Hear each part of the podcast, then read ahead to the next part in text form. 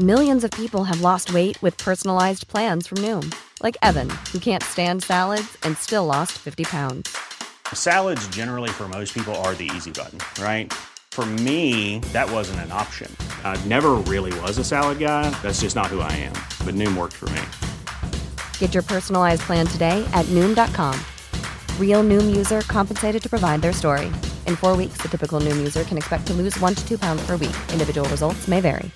Ready to pop the question? The jewelers at BlueNile.com have got sparkle down to a science with beautiful lab grown diamonds worthy of your most brilliant moments. Their lab grown diamonds are independently graded and guaranteed identical to natural diamonds, and they're ready to ship to your door. Go to BlueNile.com and use promo code LISTEN to get $50 off your purchase of $500 or more. That's code LISTEN at BlueNile.com for $50 off. BlueNile.com code LISTEN. Hey, it's Ryan Reynolds, and I'm here with Keith, co star of my upcoming film, If, only in theaters, May 17th. Do you want to tell people the big news? All right, I'll do it. Sign up now and you'll get unlimited for $15 a month in six months of Paramount Plus Essential Plan on us. Mintmobile.com slash switch. Upfront payment of $45 equivalent to $15 per month. Unlimited over 40 gigabytes per month. Face lower speeds. Videos at 480p. Active Mint customers by 531.24 get six months of Paramount Plus Essential Plan. Auto renews after six months. Offer ends May 31st, 2024. Separate Paramount Plus registration required. Terms and conditions apply if rated PG.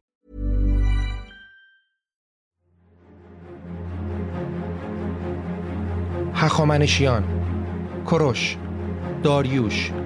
تاریخ 2500 ساله.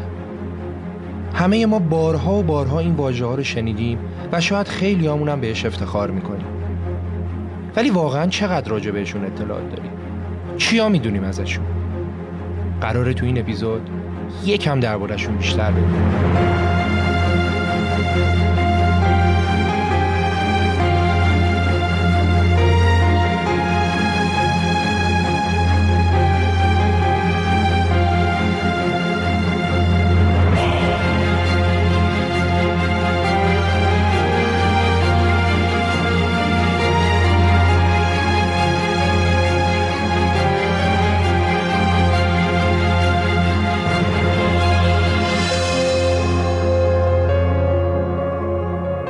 دوستان سلام. من امیر سودبخش هستم و تو پادکست رخ هر بار داستان زندگی کسانی رو میگم که بخشی از تاریخ رو رقم زدن. تلاش ما تو این پادکست اینه که به دور از جانبداری و با مطالعه رفرنس های مختلف معتبرترین روایت ها رو براتون بگیم. برای این اپیزودم نه کتاب و منابع مختلف دیگه ای رو بررسی کردیم و نتیجه نهایی شد قسمت نهم از پادکست رخ با عنوان شهنشاه داستان زندگی داریوش هخامنشی.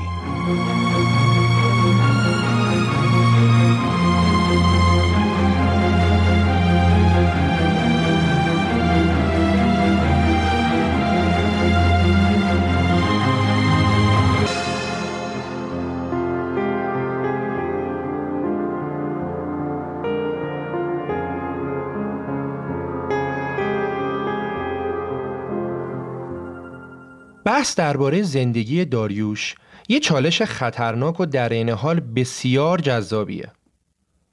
راستیتش من خیلی با خودم کلنجار رفتم که این اپیزود کار کنم یا نه. چون پیش بینی می‌کنم هم از جانب طرفدارای افراطی سلسله هخامنشیان نقد بشم و هم از گروه مخالفش.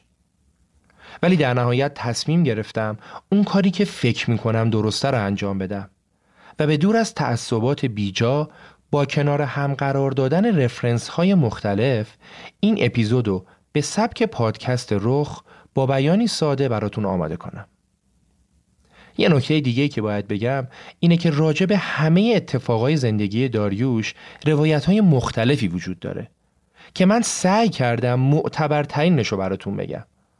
بعضی جاها هم برای آگاهی بیشتر شما دو روایت مختلف رو با هم میگم. مقدمه کوتاه بریم بشنویم داستان زندگی شهنشاهی رو که خورشید در اقلیمش غروب نمی کرد. برای وارد شدن به داستان زندگی داریوش برمیگردیم به حدود نه سال قبل از اینکه داریوش پادشاه ایران زمین بشه. زمانی که کروش کبیر از دنیا رفته و بنا به وصیتی که کرده پسرش کمبوجی جانشین اون شده. مهمترین اتفاقی که تو دوران هشت ساله پادشاهی کمبوجیه افتاد لشکرکشی اون به مصر بود. لشکرکشی که کروش می‌خواست انجامش بده ولی مرگ بهش فرصت نداد. کمبوجیه بعد از ثبات پادشاهیشو جمع کردن یه سپاه بزرگ به مصر لشکر کشید و اونجا رو فتح کرد. و قلمرو پادشاهی بزرگ حخامنشی رو از اونچه که بودن بزرگتر کرد. بعد از این فتح بنابر قوانین مصر کمبوجیه رسما لقب فرعون مصر رو هم گرفت و نامش برای همیشه در لیست فرائنه مصر جاودان شد. کمبوجیه خیلی شبیه پدرش حکومت نمی کرد. اصلا هم اندازه کوروش محبوب نبود. همیشه ترس اینو داشت که نکنه برادر کوچکترش بردیا بخواد جای اونو بگیره. بردیا با اینکه از کمبوجیه کوچیکتر بود ولی از اون قویتر بود و خصوصیات اخلاقیش هم بیشتر از کمبوجیه به پدرشون کوروش شبیه بود. کمبوجیه برای اینکه خانواده رو تحت کنترل خودش داشته باشه با دو تا از خواهرای خودش به نام آتوسا و روکسانا ازدواج کرد. ازدواج با مهارم حتی تو اون دوران هم خیلی موضوع عادی نبود. اتفاق می افتاد که کسی این کار رو بکنه ولی سابقه نداشت که پادشاهی بخواد دست به این کار بزنه. کمبوجیه برای اینکه توجیهی برای این ازدواج داشته باشه یه هیئت رو معمور کرد که راجع به این تصمیمش نظر بدن و مشخصه دیگه این هیئت نظری برخلاف نظر پادشاه نداشت و انگار بیشتر آماده توجیه تصمیم پادشاه بود تا اینکه بخواد داوری کنه در مورد این موضوع اونا گفتن پادشاه طبق قوانین قادر به هر کاری می‌تونه باشه حتی ازدواج با خواهرش از طرف دیگه نگرانی های کمبوجی از جانب برادرش بردیا باعث شده بود هر جا که می‌رفت بردیا رو با خودش ببره تا مبادا در نبودش بردیا بخواد شورش کنه. قبل از فتح مصر کمبوجی تصمیم گرفت دیگه کار رو سره کنه و دستور قتل برادرش رو صادر کرد. کمبوجیه برای فتح مصر بردیا رو هم با خودش برده بود. ولی به دلایل نامعلومی عواست راه بردیا رو به پایتخت برمیگردونه و بلا فاصله یکی از سرداراش رو معمور می‌کنه که اونم برگرده و بردیا رو به قتل برسونه و در نهایت بردیا مخفیانه به دستور برادر کشته میشه.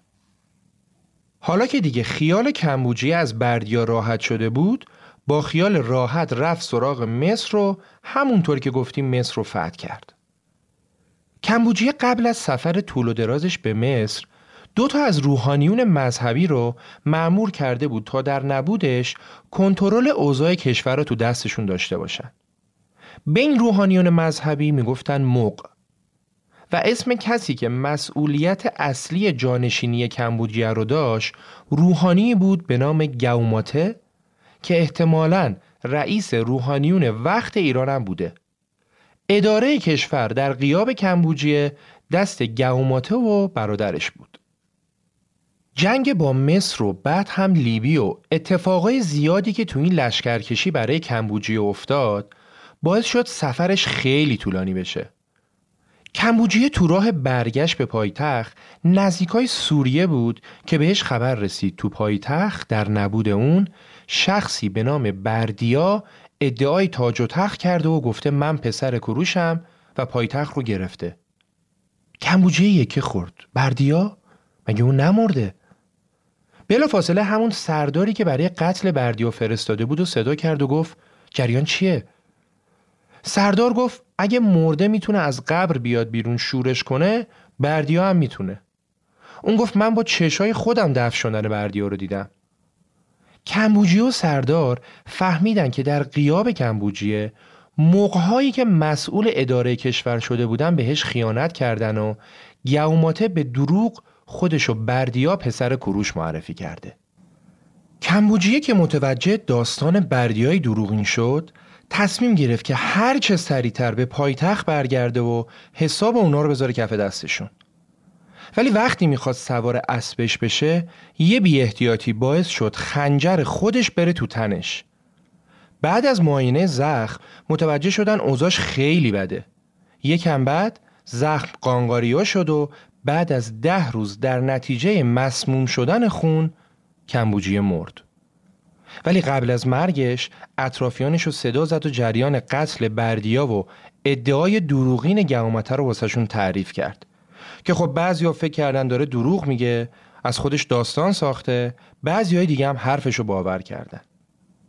حالا بریم ببینیم همزمان تو پایتخت چه خبره. کمبوجی و سردار درست حد زده بودن.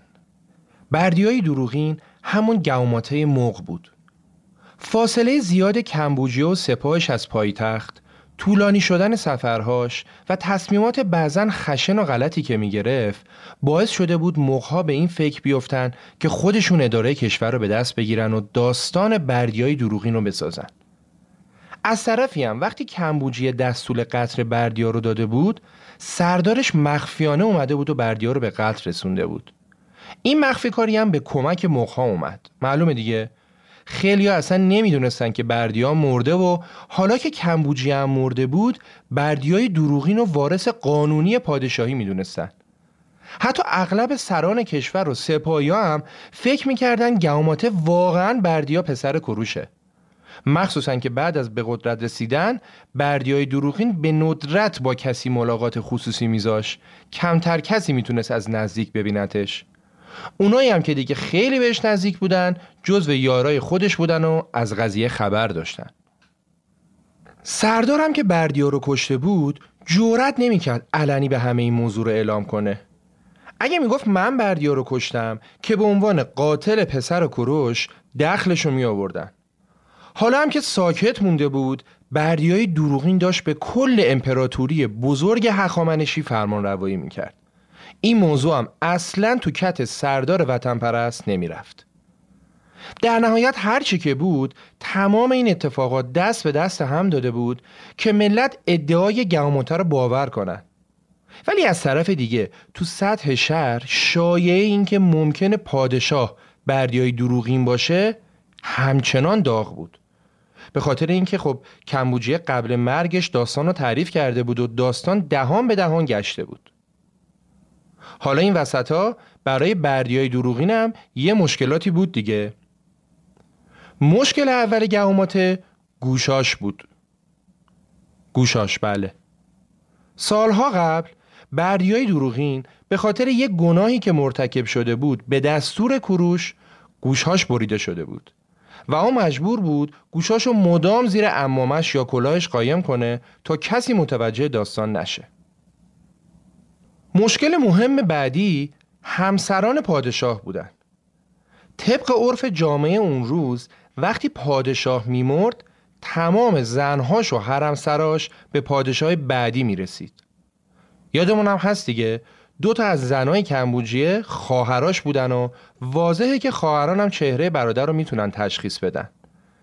البته تو جریان سفر کمبوجیه به مصر یکی از خواهرای کمبوجیه به نام روکسانا که همسرش هم بود سر زایمان از دنیا رفت. ولی خواهر و همسر بزرگتر یعنی آتوسا زنده بود. برای همین بردیای دروغین اونو تو خوابگاه خودش حبس خونگی کرده بود که اصلا نتونه با کسی صحبتی بکنه. یکی دیگه از زنای کمبوجیه که به بردیای دروغین ارث رسیده بود زنی بود به نام فدیمه که دختر یکی از بزرگان عالی رتبه و پرنفوذ به نام اوتانس بود. اوتانس که به ماجرای بردیای دروغین شک کرده بود به دخترش گفت موقعی که میری پیش پادشاه ببین اون واقعا پسر کروشه یا بردیای دروغینه. فدیمه گفت نمی‌تونه این کار انجام بده چون اون تا قبل از این بردیا رو از نزدیک ندیده که حالا بخواد تشخیص بده این بردیا واقعیه یا نه. اوتانس بهش گفت تنها رایی که باقی میمونه اینه که موقعی که به پادشاه نزدیک شدی ببین گوشاش بریده شده یا نه. دفعه بعد که نوبت ملاقات فدیمه با شاه رسید فدیمه مأموریتش رو انجام داد و متوجه واقعیت ماجرا شد و جریان و سری گذاشت کف دست پدرش.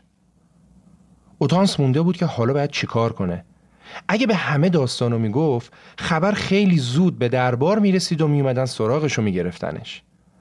پس تصمیم گرفت فقط به چند نفر از بزرگای کشور که اونا هم نگران اوضاع و احوال بودن خبر رو برسونه و کلا هفت نفر از موضوع مطلع شدن.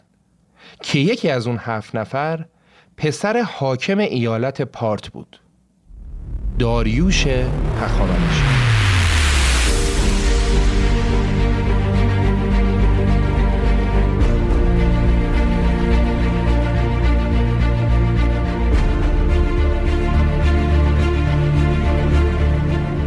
این روایتی که از فدیمه و داستان گوش بریده بردیای دروغین گفتیم تو چند منبع مختلف همینطوری که شنیدید اومده بود. ولی روایت دیگه هم هست که شاید منطقی ترم باشه. منبع اصلی روایت دوم از والتر هینز تو کتاب داریوش و ایرانیانه. تو روایت دوم خبری از داستان گوش بریده و فدیمه نیست. کتاب میگه داریوش وقتی از مرگ کمبوجیا و صحبتهای قبل از مرگش مطلع شد مطمئن بود که بردیای دروغینه که داره حکومت می‌کنه. واسه همین به طور پنهانی سعی کرد با چند نفر از بزرگان موضوع رو در میون بگذاره که ببینن چیکار میشه کرد. پس به همراهی پدرزنش و پنج نفر دیگه از بزرگانی که می‌شد بهشون اطمینان کرد نشستن فکر کردن چه نقشه میشه کشید. ادامه داستان تو هر دو روایت از اینجا یکی میشه. تو روایت اول گفتیم که فدیمه از گوش بریده بردیای دروغی متوجه شد و به پدرش گفت و اونم داستان رو برای 6 نفر دیگه تعریف کرد. تو روایت دوم هم که داریوش و پدرزنش و پنج نفر دیگه که همگی اعتقاد داشتن بردیای دروغینه که داره حکومت می‌کنه دور هم جمع شدن که یه کاری بکنن. در هر صورت این تیم هفت نفری که با هم مشورت کردن اول گفتن بهتر تعداد نفراتمون رو بیشتر کنیم تا بشه بر علیه گوماته قیام کرد. ولی داریوش مخالف بود. اون می‌گفت اگه بخوایم افراد زیادی رو تو جریان نقشامون بذاریم این وسط اگه کسی برای خودشیرینی و یا گرفتن پاداش داستان رو به دربار بگه دیگه تموم نقشه ها لو میره و قبل از اینکه بخوایم کاری بکنیم دستگیر میشیم. پیشنهاد جسورانه داریوش این بود که هفت نفری پاشن برن دربار و مستقیم برن سراغ بردیای دروغین رو دخلش رو بیارن. بعد که کشته شدم معلوم میشه که بردیای دروغین بوده و کسی دیگه باشون کاری نداره.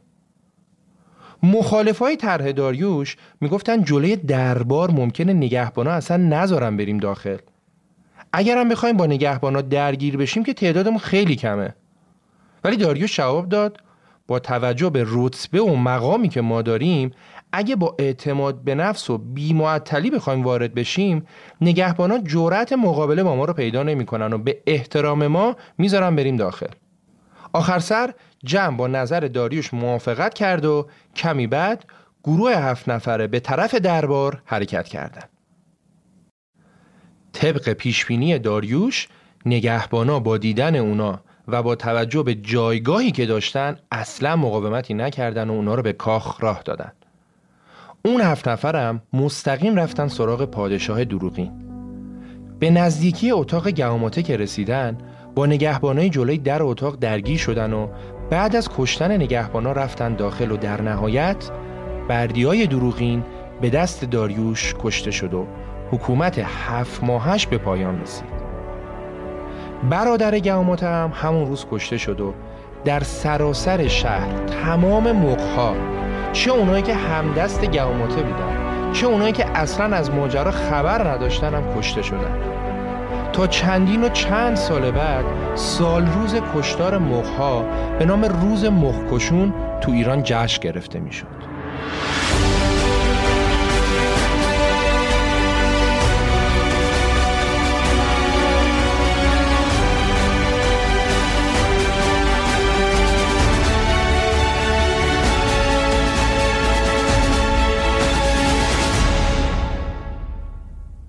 داریوش که در زبان پارسی باستان هوش تلفظ می شده به معنی دارنده خوبی هاست. بعضا هم میگن نام کاملش داریا و هومنه بوده. یعنی کسی که پندار نیک و پشتیبانی می‌کنه. داریوش پسر ویشتاسپه حاکم پارت بود. اسم مادرش راحت تره روزگونه داریوش فرزند ارشد خانواده و جانشین پدر برای حاکمیت پارت بود. اون بعدها که با دختر کروش ازدواج کرد شد داماد کروش. یعنی زمانی شد داماد کروش که نه کروش زنده بود نه هر دو تا پسرای کروش یعنی کمبوجیا و بردیا. ولی قبل از اینکه داریوش با آتوسا ازدواج کنه هم یه جورایی با کوروش فامیل بود اونا هر دو از نسل هخامنش بودن پدر بزرگ پدر بزرگ داریوش می‌شد. پدر بزرگ پدر کوروش. یه بار دیگه. پدر بزرگ پدر بزرگ داریوش می‌شده پدر بزرگ پدر کوروش. یکم سخت شد ولی کاری نداریم. فقط اینو بدونیم که هر دو این افراد از یک خاندان بودن. اصلا شاید یکی از دلایلی که بین اون هفت نفر داریوش شد پادشاه همین همخونیش با کوروش بوده. داریوش وقتی 21 ساله بود با اجازه پدرش به خدمت سپاه کمبوجیه در اومد و نیزدار سپاه اون شد که خیلی هم سمت بزرگی بود. حتی بعضی منابع میگن موقع برگشت از مصر داریوش با کمبوجیه برگشته و در کنارش بوده و داستان بردیای دروغین رو مستقیم از زبان خود کمبوجیه شنیده. برای بررسی داستان زندگی داریوش یکی از اصلی ترین منابع ما و در این حال معتبرترین منبع سنگ نگاره های داریوش تو کوه بیستونه. یه توضیح خیلی کوتاه درباره بزرگترین سنگ نوشته جهان یعنی سنگ نوشته بیستون بدم. این اثر یکی از مهمترین و مشهورترین سندهای تاریخ جهان و مهمترین متن تاریخ زمان هخامنشی است. تا قبل از داریوش متاسفانه کوروش و کمبوجیه تقریبا هیچ نوشته مکتوبی از خودشون باقی نگذاشته بودن. ولی خوشبختانه داریوش تو کوه بیستون خیلی از اتفاقای تاریخی و شرح پیروزیاشو مکتوب کرده و همه رو رو کوه کندکاری کرده. این سنگ نوشته یه تصویر بزرگ داره با کلی نوشته های دوروبرش. ما چند بار تو این اپیزود سراغ این تصویر میریم و الان هم می‌تونید تو کانال اینستا پادکست رخ این تصویر رو ببینید. پیشنهاد می‌کنم یه نگاهی به تصویر بندازید که باهاش خیلی کار داریم. اگه به این سنگ نوشته دقت کنید تقریبا تو وسط تصویر داریوش رو می‌بینید که یک مرد زیر پاش افتاده و داریوش پاش رو بدن اون گذاشته. اونی که اون زیر جناب آقای گومات است. تو جریان حمله هفت نفری به کاخ یکی از اون هفت نفر به نام ویند فرنه شجاعت زیادی از خودش نشون داد و داریوش بعد از پادشاهی بالاترین پست یعنی پست کمانداری رو بهش داد.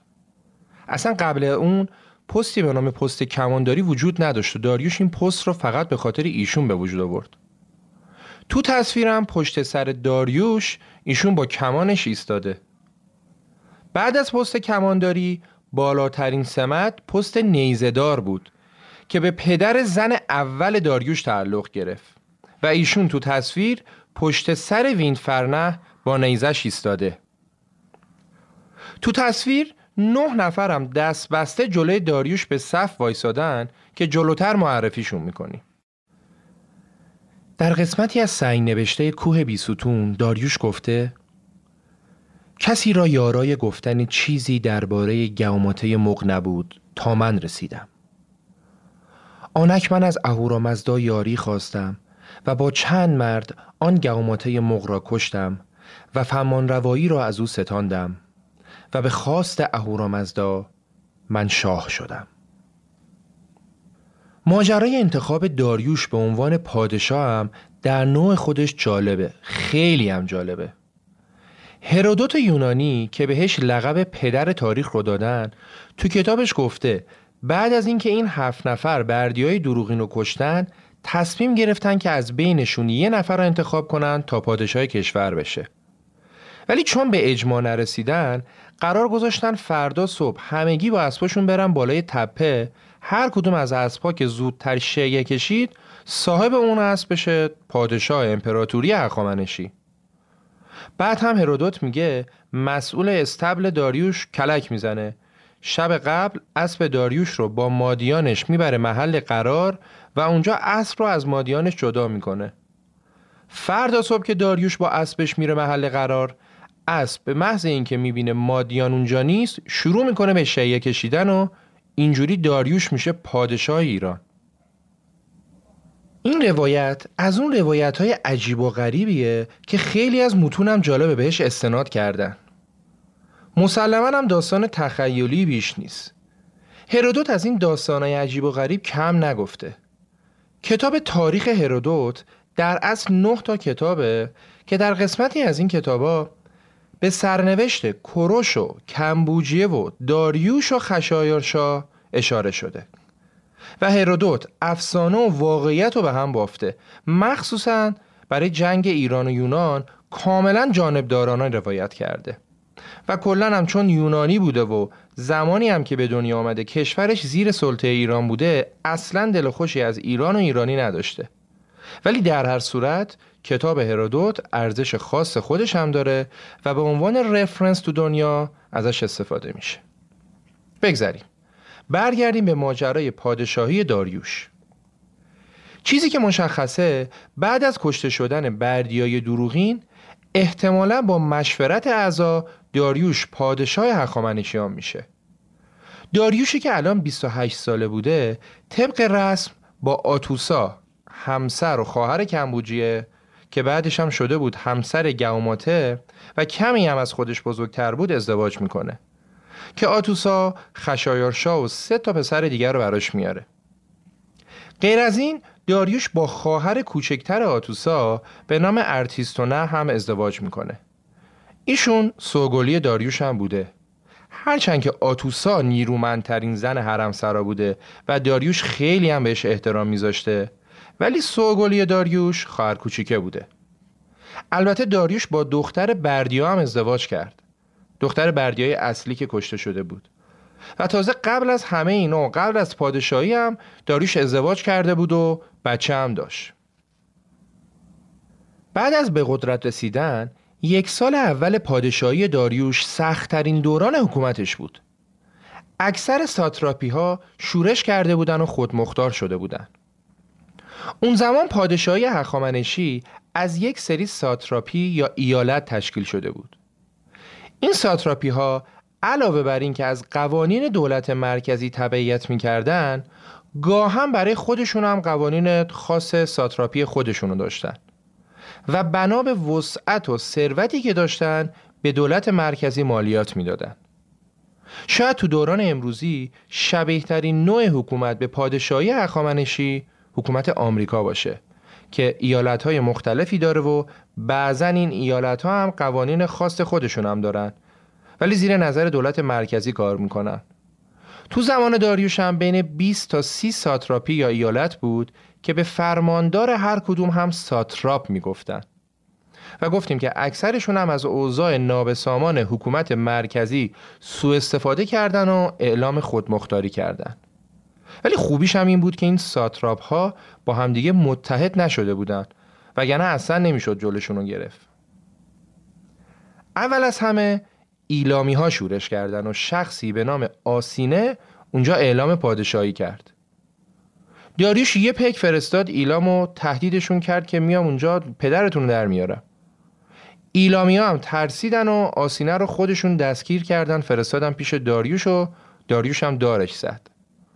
تو تصویر بزرگ بیستون آسینه اولین نفریه که کتپسته جلوی داریوش وایساده و هشت نفر دیگه پشت سر اون ایستادن. البته بقیه جنگ ها اصلا به این سادگی نبود. بعد ایلام داریوش بدون معطلی رفت سراغ بابل و شورش اونجا رو سرکوب کرد و به گفته خودش به خواست اهورامزدا بابل را هم گرفت. تو تصویر بیستون نفر دومی که جلوی داریوش دست بسته ایستاده پادشاه شورشی بابل بود و به دستور داریوش کشته شد. شورش های ایلام و بابل سرآغاز سلسله از شورش های دیگه بود. تو سلسله جنگ های پشت سر همین که داریوش همون اول پادشاهیش کرد بیشتر از همه شورش ایالت پارت اونو ناراحت کرد. به خاطر اینکه داریوش خودش اهل پارت بود و توقع نداشت که همشریاش بر ضد شورش کنه. نکته جالب اینه که تو پارت هم یکی پا شده بود گفته بود من بردیا پسر کروشم. مد شده بود بگم من بردیا.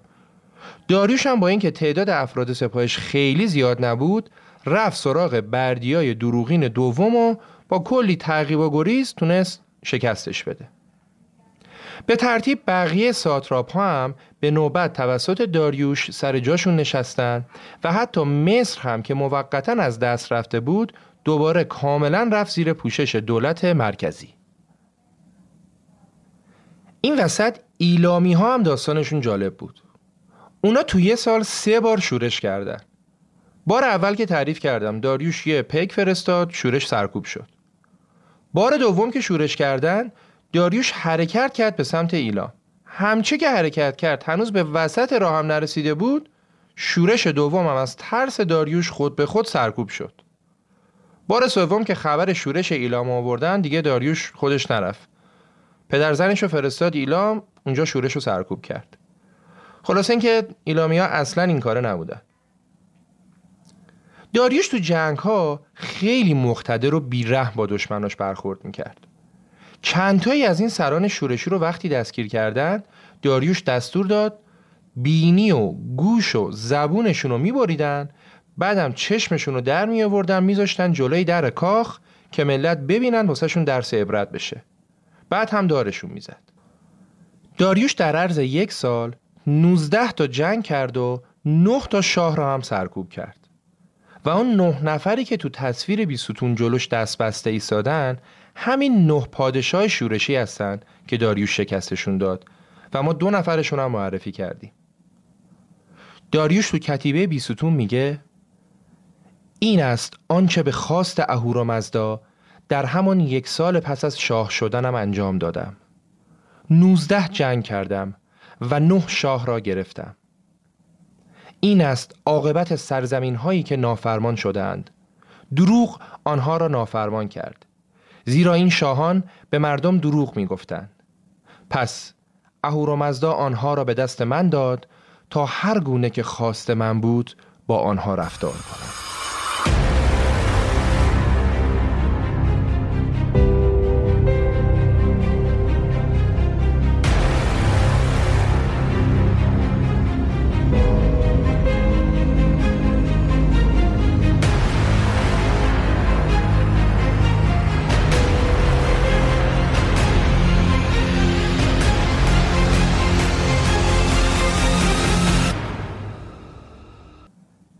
کمی بعد از سرکوب شورشا داریوش دستور دستگیری و اعدام وینفرنه داد.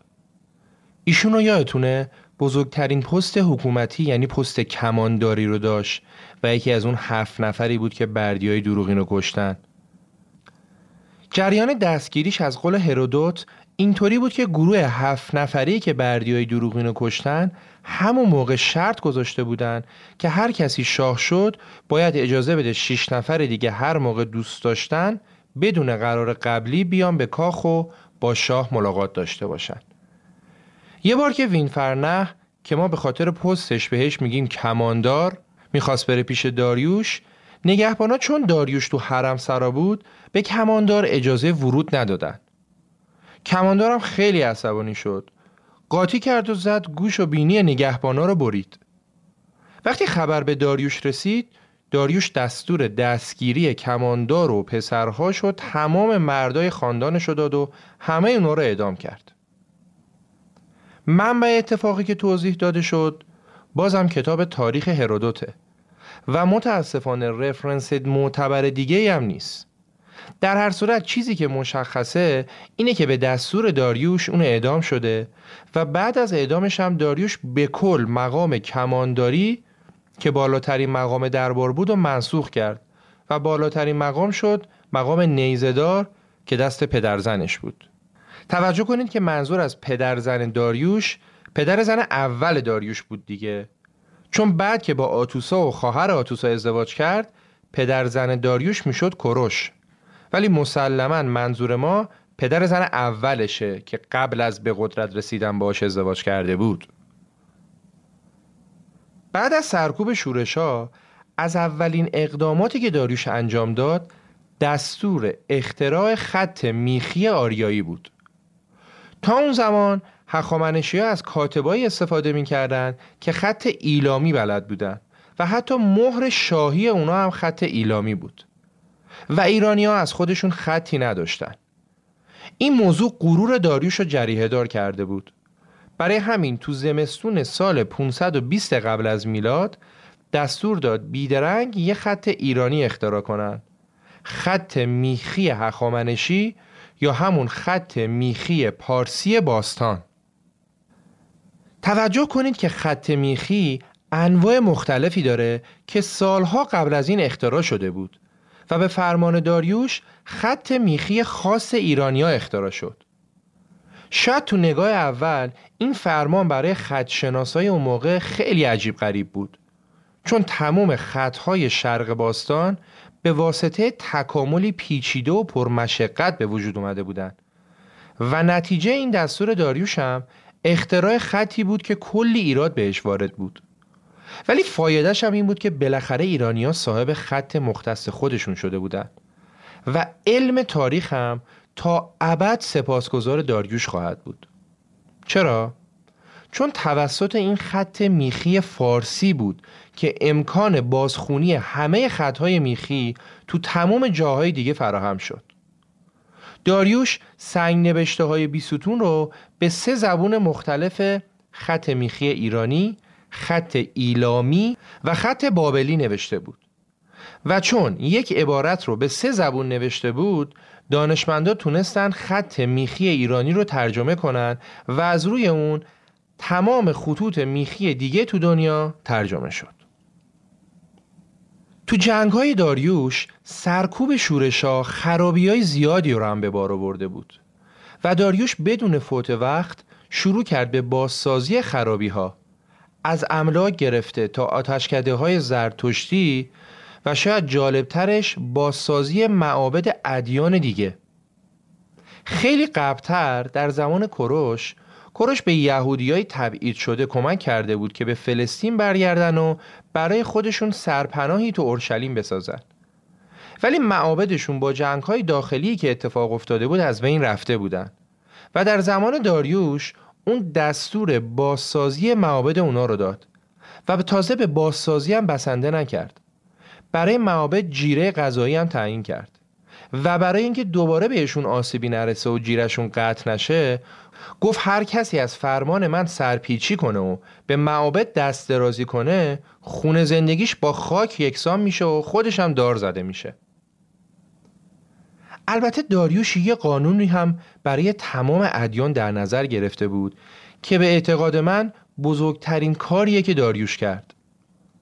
داریوش قربانی کردن تمام حیوانات رو در تمام معابد برای همه ادیان ممنوع کرد. هیچ آینی حق نداشت حیوان قربانی کنه و تا سه نسل هم این قانون برقرار بود.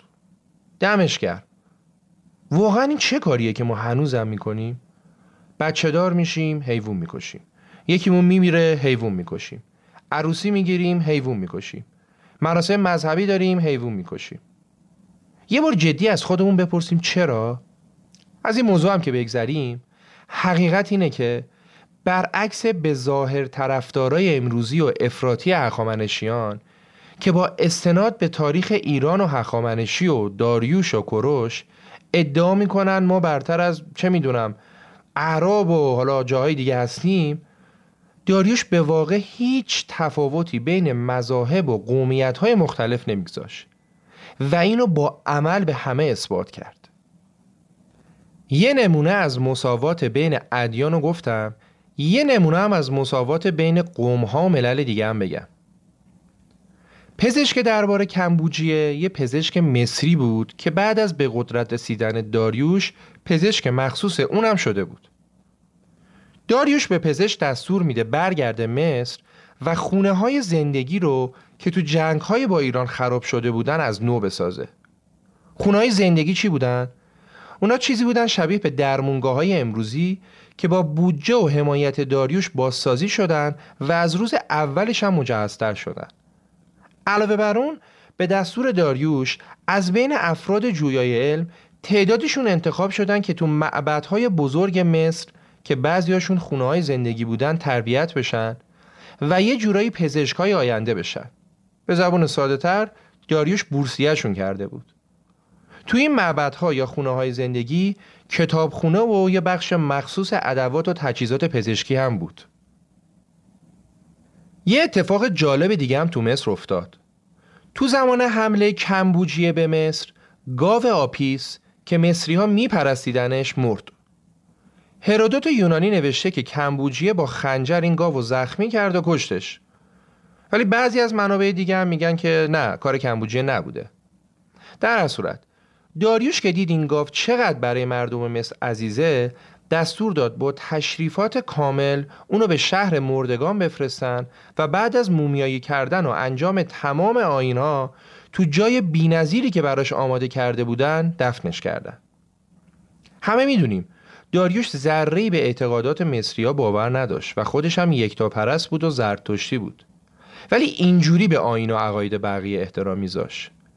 این حرکت داریوش باعث شد اون برخلاف کمبوجیه خیلی برای مردم مصر عزیز بشه و مصری ها بهش لقب شعاع خدای خورشید رو بدن.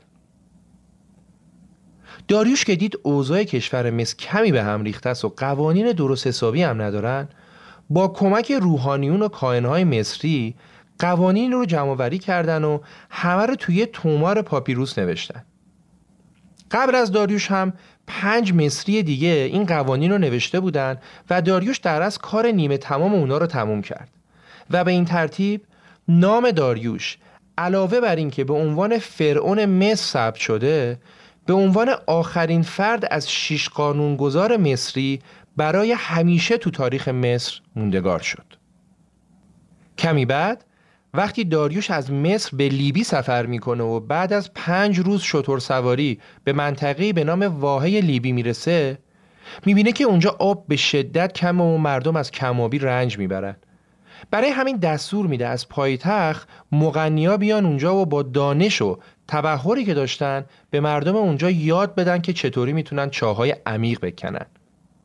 خود مغنی های ایرانی هم چاهای اونجا می‌کنن که عمقشون اغلب بیش از 120 متر بوده و هنوزم که هنوز مردم اون مناطق دارن ازشون استفاده می‌کنن.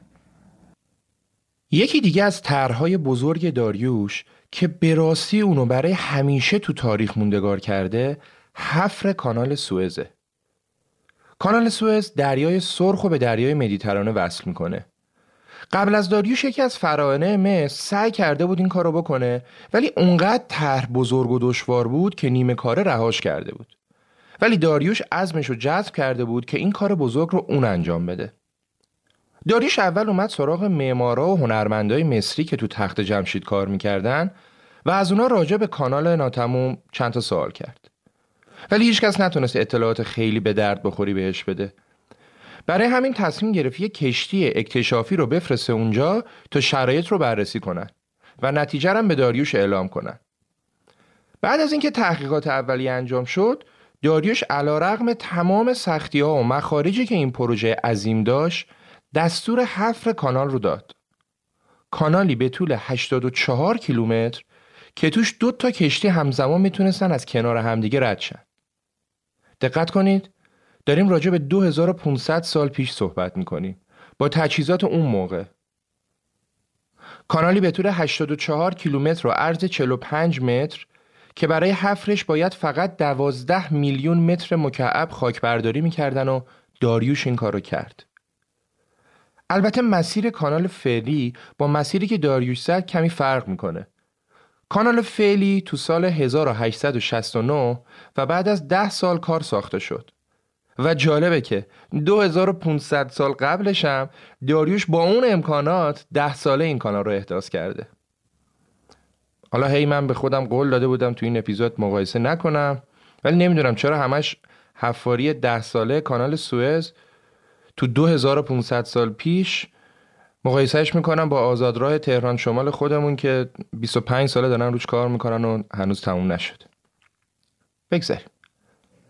یکم بعد داریوش در میان شاهزادگان و مقامات بزرگ ایرانی و خارجی سوار بر کشتی و در کنار ولیعهدش خشایارشا از میان کانال سوئز عبور کرد و کانال رو افتتاح کرد.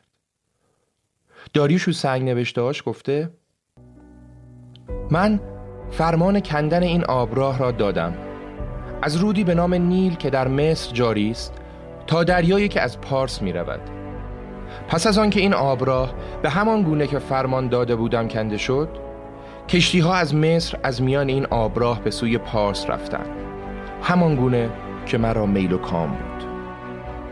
داریوش ثابت کرد اگه یه نفر تو دنیا می‌تونست این کار بزرگ رو انجام بده اون یک نفر فقط اون داریوش هخامنشی.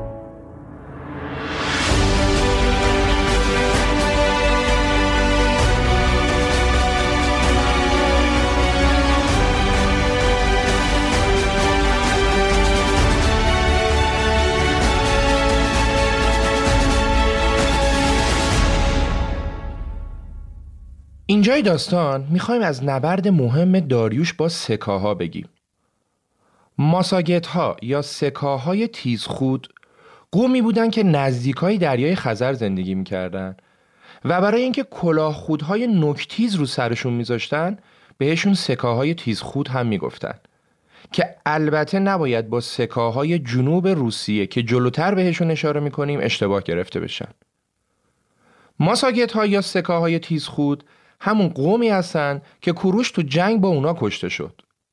پس داریوش برای انتقام کوروش هم که شده به اونا حمله کرد و شکستشون داد.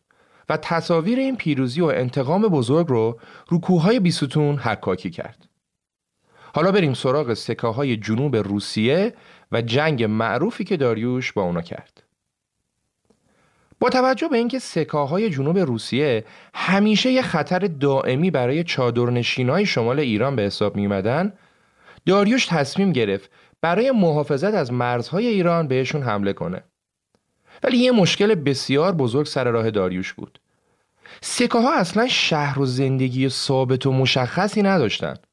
اونا غالبا کماندارایی بودن که کشاورزی نمی‌کردن و دام داشتن. چادرشون رو بر می داشتن هر جا راحت تر بودن اتراق می‌کردن. یه جورایی زندگی اشایری داشتن. برای همین داریوش هر چی می‌رفت دنبال سکه ها اونا فرار می‌کردن و قبل فرار هم چاهای آب و خشک می‌کردن چراگاه ها رو نابود می‌کردن زمین ها رو آتیش می‌زدن که چی؟ سپاه داریوش نه آب داشته باشه نه بتونه راحت پیشروی کنه. سکه ها گاهن جنگ های پارتیزانی هم می‌کردن. یهو چند نفری از پشت سر حمله می‌کردن چند نفر رو میکشتن. تا سپاه بخواد به خودش بیاد با اسباشون فرار می‌کردن این تعقیب و گریزا ادامه داشت تا اینکه یه جا داریوش به تنگه بوسفور رسید و باید برای ادامه تعقیب سپاه رو به اون طرف آب دریا میرسوند. خیلی ها فکر می‌کردن داریوش دیگه منصرف میشه و برمیگرده. ولی داریوش منصرف نشد و یه حرکتی کرد که برای همیشه تو تاریخ موندگار شد. داریوش دستور داد کشتی های ایرانی همه اومدن تو تنگه و کنار هم ایستادن و عرض تنگه پر شد از کشتی های ایرانی. سپاه داریوش هم از روی این کشتی ها رد شدن و خودشونو به اون طرف دریا رسوندن. در حقیقت کشتی ها در کنار هم یه پل درست کردن که سپاه بتونه از روش رد شه به اونور آب. البته در نهایت هم داریوش دستش به سکه ها نرسید. ولی تونست اونا رو از مرزهای ایران کاملا دور کنه و بعضی از سرانشون هم دستگیر کنه و بسپاردشون به قانون. قانونی که تو احکامش قاضی باید خیلی دقت می‌کرد که عدالت رو بتونه اجرا کنه. توی اجرای عدالت اگه قاضی رشوه می‌گرفت به اشد مجازات محکوم می‌شد. توی یه مورد پوست یه قاضی که رشوه گرفته بود و کندن باهاش بندهای چرمی درست کردن و روی صندلی قضاوتش کشیدن. تا درس عبرتی بشه برای بقیه تو تاریخ جهان اسم داریوش به عنوان سامان دهنده فرمان روایی بزرگ هخامنشی و پادشاهی که عادل، منظم و سختگیر بوده ثبت شده. شیوه عقص مالیات از هر ساتراپی بنا به قدرت مالی و داشته های اون ساتراپی بوده. مثلا ساتراپی که پولدارتر بوده مالیات بیشتری می‌داده. ساتراپی که دام داشته مالیاتش رو دام می‌داده. اونی که بیشتر گندم داشته گندم می‌داده. یه قانونم تو تمام ساتراپیا وضع کرده بود که در صورتی که کسی زمین بایری رو بتونه آباد کنه تا پنج نسل بعدش بتونه بدون پرداخت مالیات از اون زمین استفاده کنه. تو حساب و کتابم داریوش به قدری سختگیری می‌کرد که گاهم مخالفاش بهش می‌گفتن انگار اون بیشتر کاسبه تا پادشاه. داریوش تو تربیت بچه هاش هم خیلی سختگیر بود. بذارید این سختگیری رو از زبان افلاتون بشنویم. افلاتون می نویسه همین که فرزند شاه ایران به دنیا می اومد جشنای بزرگی برپا می شد و هر سال هم تولد فرزندان شاه و جشن می گرفتن. در حالی که از تولد ما همسایه بغلیمون هم مطلع نمی شد. بعد میگه بچه ها زیر نظر خدمه تربیت شده و ماهری بزرگ می شدن. وقتی هفت سالشون می شد سوارکاری یاد می گرفتن. بعدش هم شکار.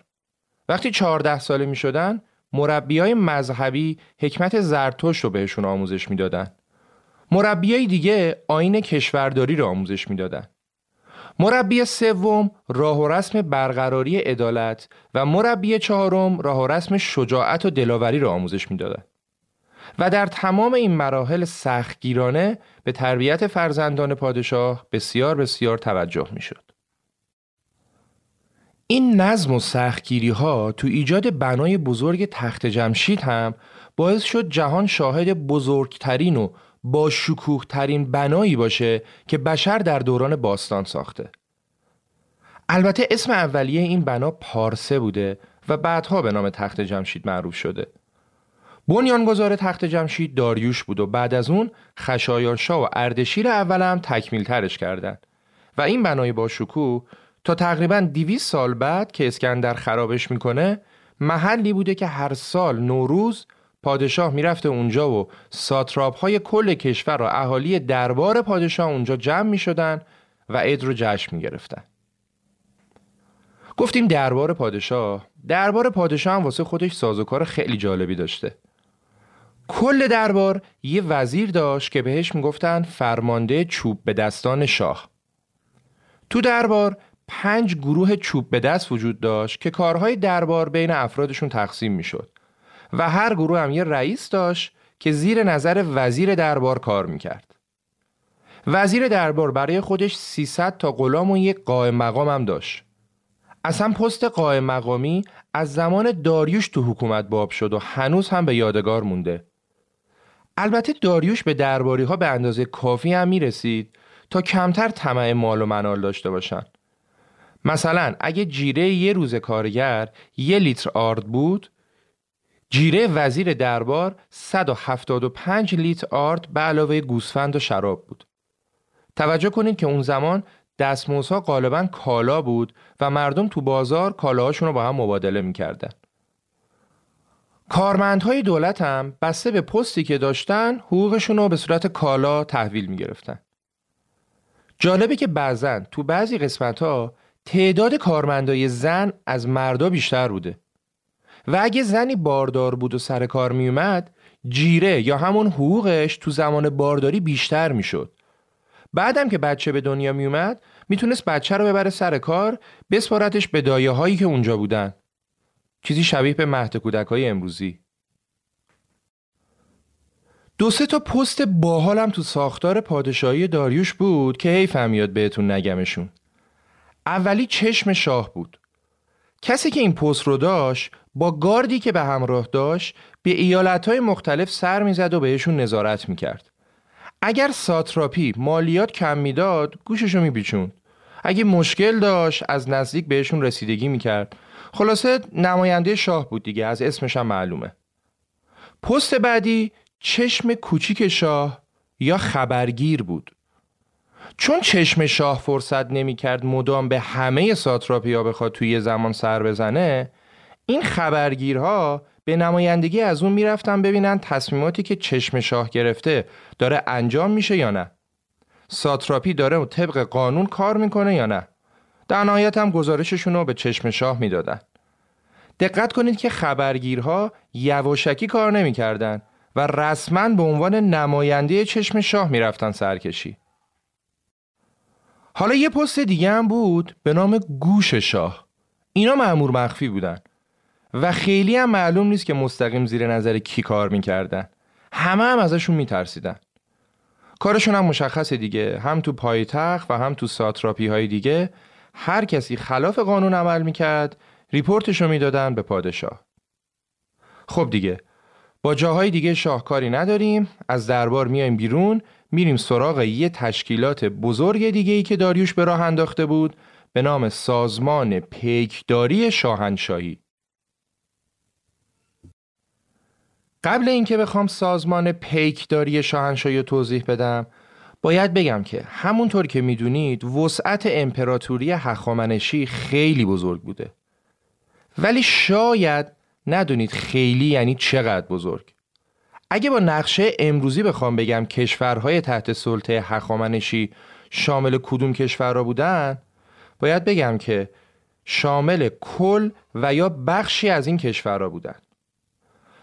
پاکستان، هند، چین، افغانستان، تاجیکستان، ازبکستان، قزاقستان، ترکمنستان، عمان، امارات، ایران، آذربایجان، ارمنستان، گرجستان، روسیه، ترکیه یه نفس بگیرم قبرس، بلغارستان، یونان، مقدونیه، آلبانی، اوکراین، مولداوی، رومانی، عراق، کویت، عربستان، اردن، سوریه، لبنان، فلسطین، مصر، اریتره، لیبی، سودان و اتیوپی.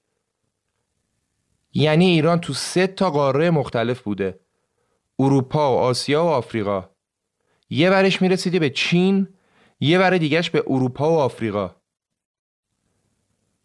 بعضی از شهرهای امپراتوری هم خیلی مهم بودن مثل شوش و بابل و سارد شوش که می‌دونیم تو استان خوزستانه بابل که تو عراق امروزی بوده و سارد هم نزدیک های استانبول امروزی داریوش یه جاده ای رو کشید به نام جاده شاهنشاهی که شهر ساد رو به شوش وصل می‌کرد. یعنی از استانبول تا خوزستان.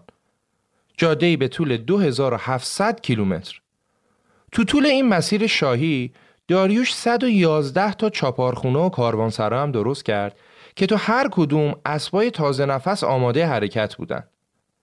وقتی قرار بود خبری از شوش به سارت بره اولین پیک سوار اسب می شد و یه روز تموم با اسب میتاخ و خبر رو به پیک دوم می‌داد. پیک دوم با اسب تازه نفس مسیر رو ادامه می‌داد و همینطوری ادامه می‌دادن تا خبر به سارت برسه.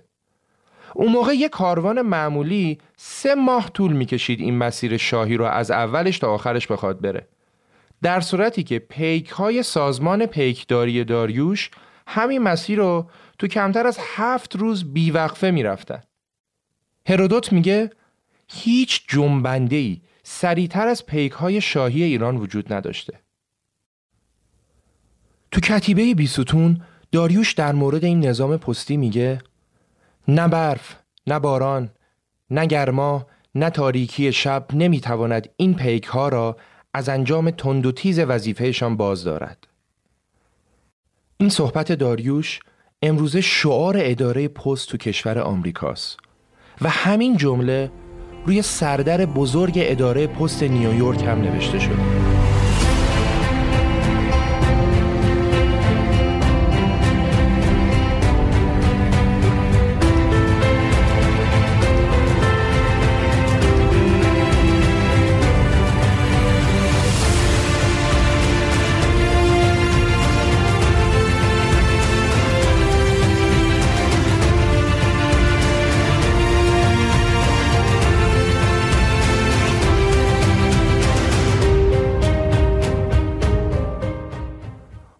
می‌رسیم به موضوعی که شاید خیلی از شنونده ها منتظرش باشن.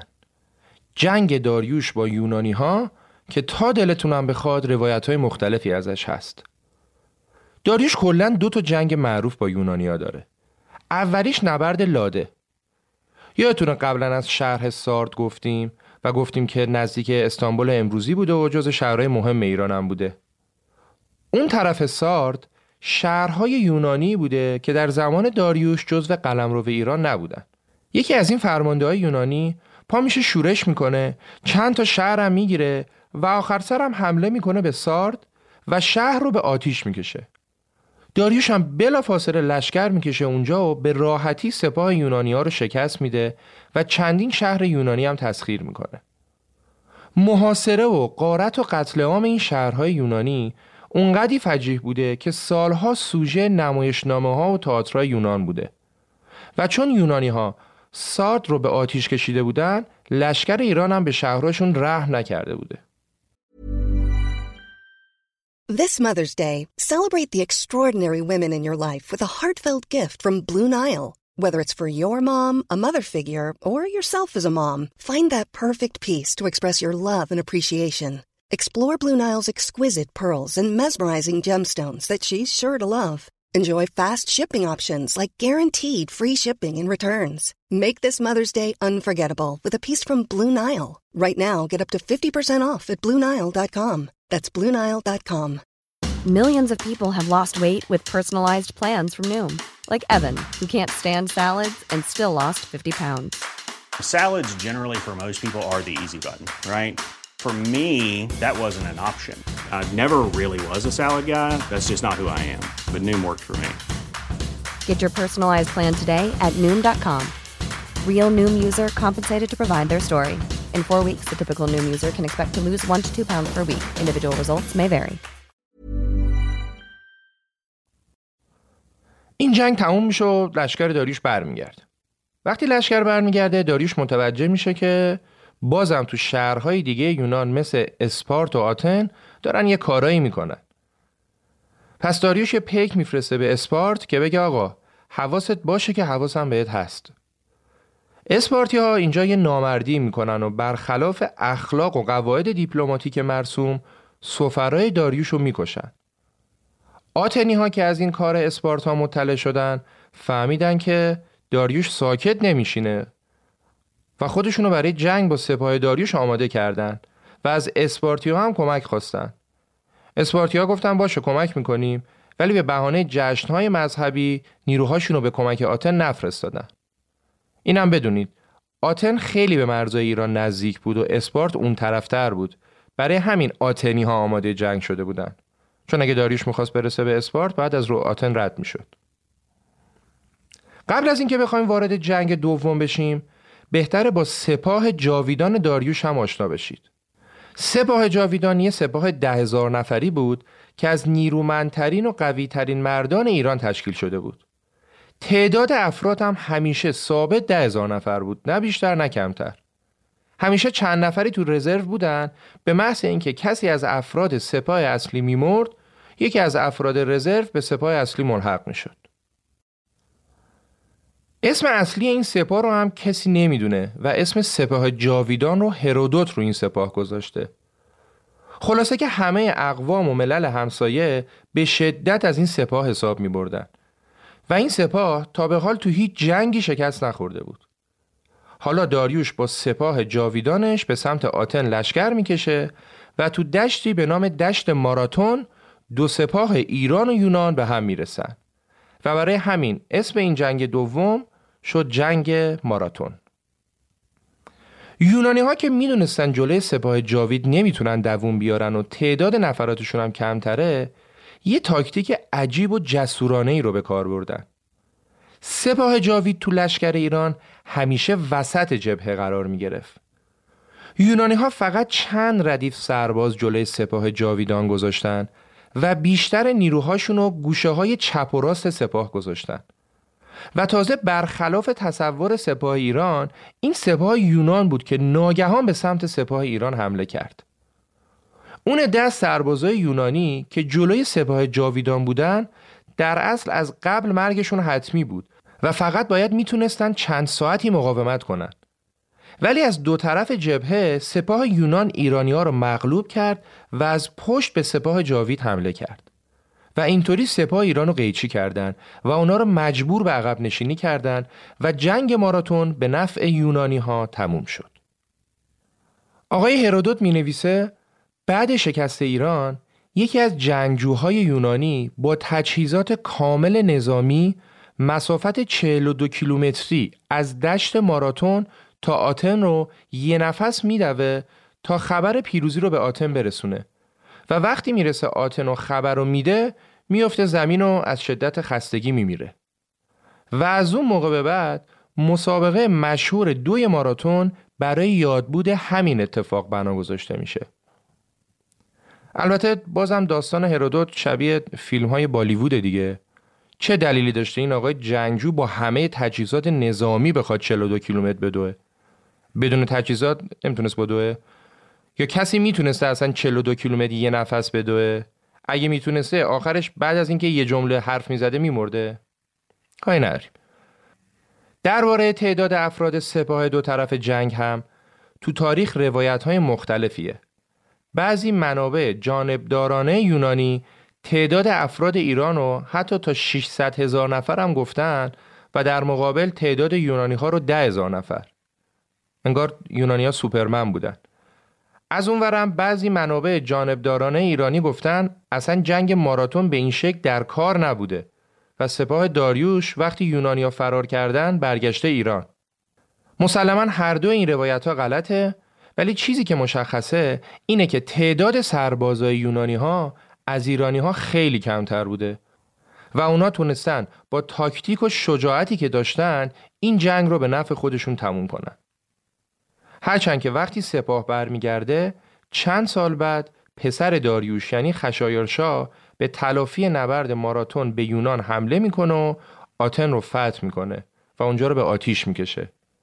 چندین سال بعد هم که اسکندر به ایران حمله می‌کنه و اونم تخت جمشید رو به آتیش می‌کشه.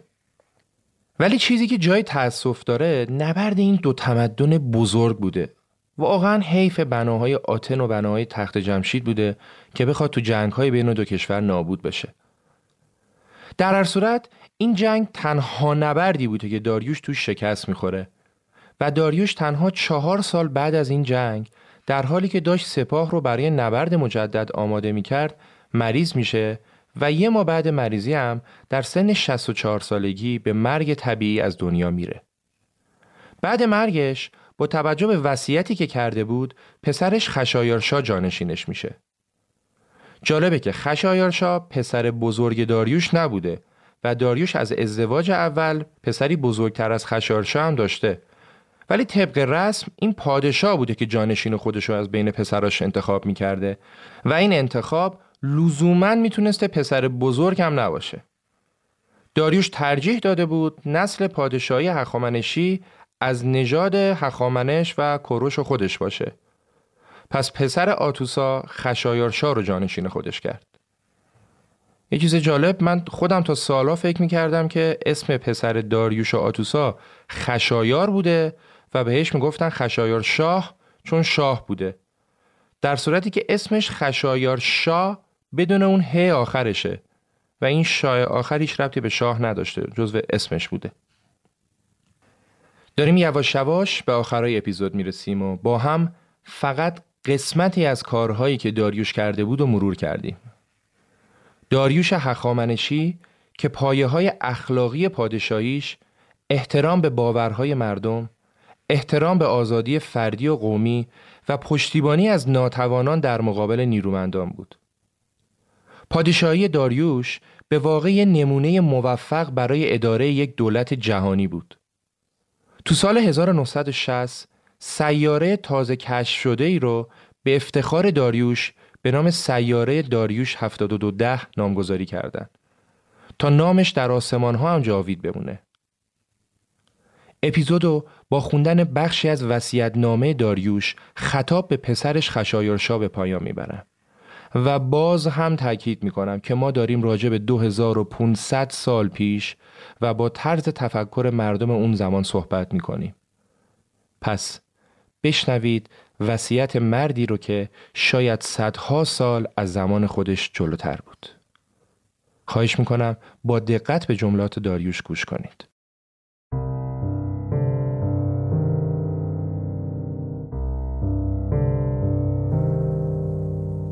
اینک که من از دنیا می روم 25 کشور جزو امپراتوری ایران است و ایرانیان در آن کشورها دارای احترام هستند و مردم کشورهای دیگر نیز در ایران دارای احترام هستند.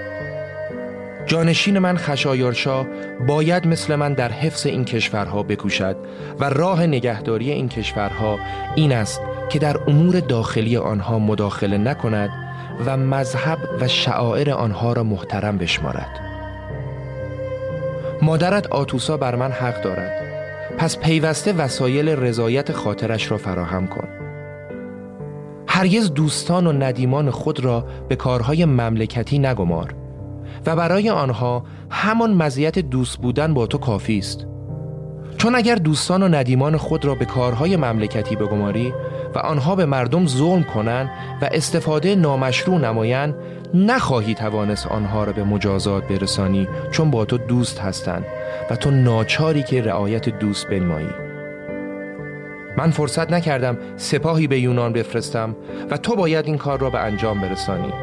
با یک ارتش نیرومند به یونان حمله کن و به یونانیان بفهمان که پادشاه ایران قادر است مرتکبین فجایع را تنبیه کند. توصیه دیگر من به تو این است که هرگز هرگز دروغگو و متملق را به خود راه نده. چون هر دوی آنها آفت سلطنت هستند و بدون ترحم دروغگو را از خود دور نما. امر آموزش را که من شروع کردم ادامه بده و بگذار اتباع تو بتوانند بخوانند و بنویسند. تا اینکه فهم و عقل آنها بیشتر شود و هر قدر که فهم و عقل آنها بیشتر شود تو با اطمینان بیشتر می‌توانی سلطنت کنی. همواره حامی کیش یزدان پرستی باش اما هیچ قومی را مجبور نکن که از کیش تو پیروی نمایند و پیوسته به خاطر داشته باش که هر کس باید آزاد باشد که از هر کیش که میل دارد پیروی کند. و پیوسته به خاطر داشته باش که هر کس باید آزاد باشد که از هر کیش که میل دارد پیروی کند. هرگز از آباد کردن دست بر ندار. زیرا اگر دست از آباد کردن برداری کشور تو رو به ویرانی خواهد گذاشت. در آباد کردن حفر قنات احداث جاده و شهرسازی را در درجه اول اهمیت قرار بده. عف و سخاوت را فراموش نکن و بدان که بعد از عدالت برجسته ترین صفت پادشاهان عف هست و سخاوت. بعد از اینکه من زندگی را به درود گفتم بدن من را بشوی و آنگاه کفنی که خود فراهم کردم بر من بپیچان و در تابوتی سنگی قرار بده و در قبر بگذار. اما قبر مرا مسدود نکن تا هر زمان که می‌توانی وارد شوی و تابوت سنگی مرا در آنجا ببینی و بفهمی من که پدر تو و پادشاه 25 کشور بودم مردم و تو نیز مثل من خواهی مرد زیرا سرنوشت آدمی این است که بمیرد خواه پادشاه 25 کشور باشد یا یک خارکن و هیچ کس در این جهان باقی نمیماند.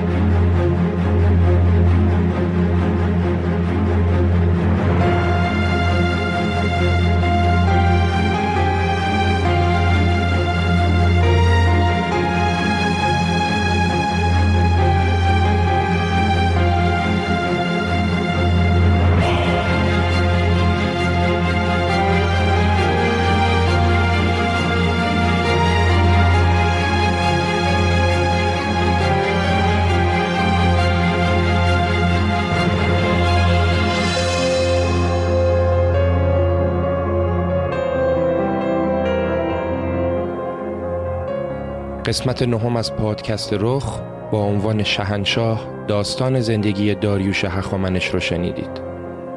یه خواهشی هم ازتون دارم. طرح مهرماندگار یادتونه؟ تو این طرح کتابا و لوازم تحریرها رو از منازل جمعآوری می‌کنیم و برای روستاهای محروم میفرستیم. الان هم داریم تعداد زیادی پکیج و لوازم تحریر برای بچه های محروم خریداری می‌کنیم. لطفا page مهرماندگار رو follow کنید و پست های رخ رو به اشتراک بگذارید. بهترین راه برای حمایت از پادکست رخ هم معرفی اون از طریق استوری و پسته. ممنون از لحظه نگار اسپانسر این اپیزود و سپاس فراوان از همراهی شما. امیر سودبخش شهریور 99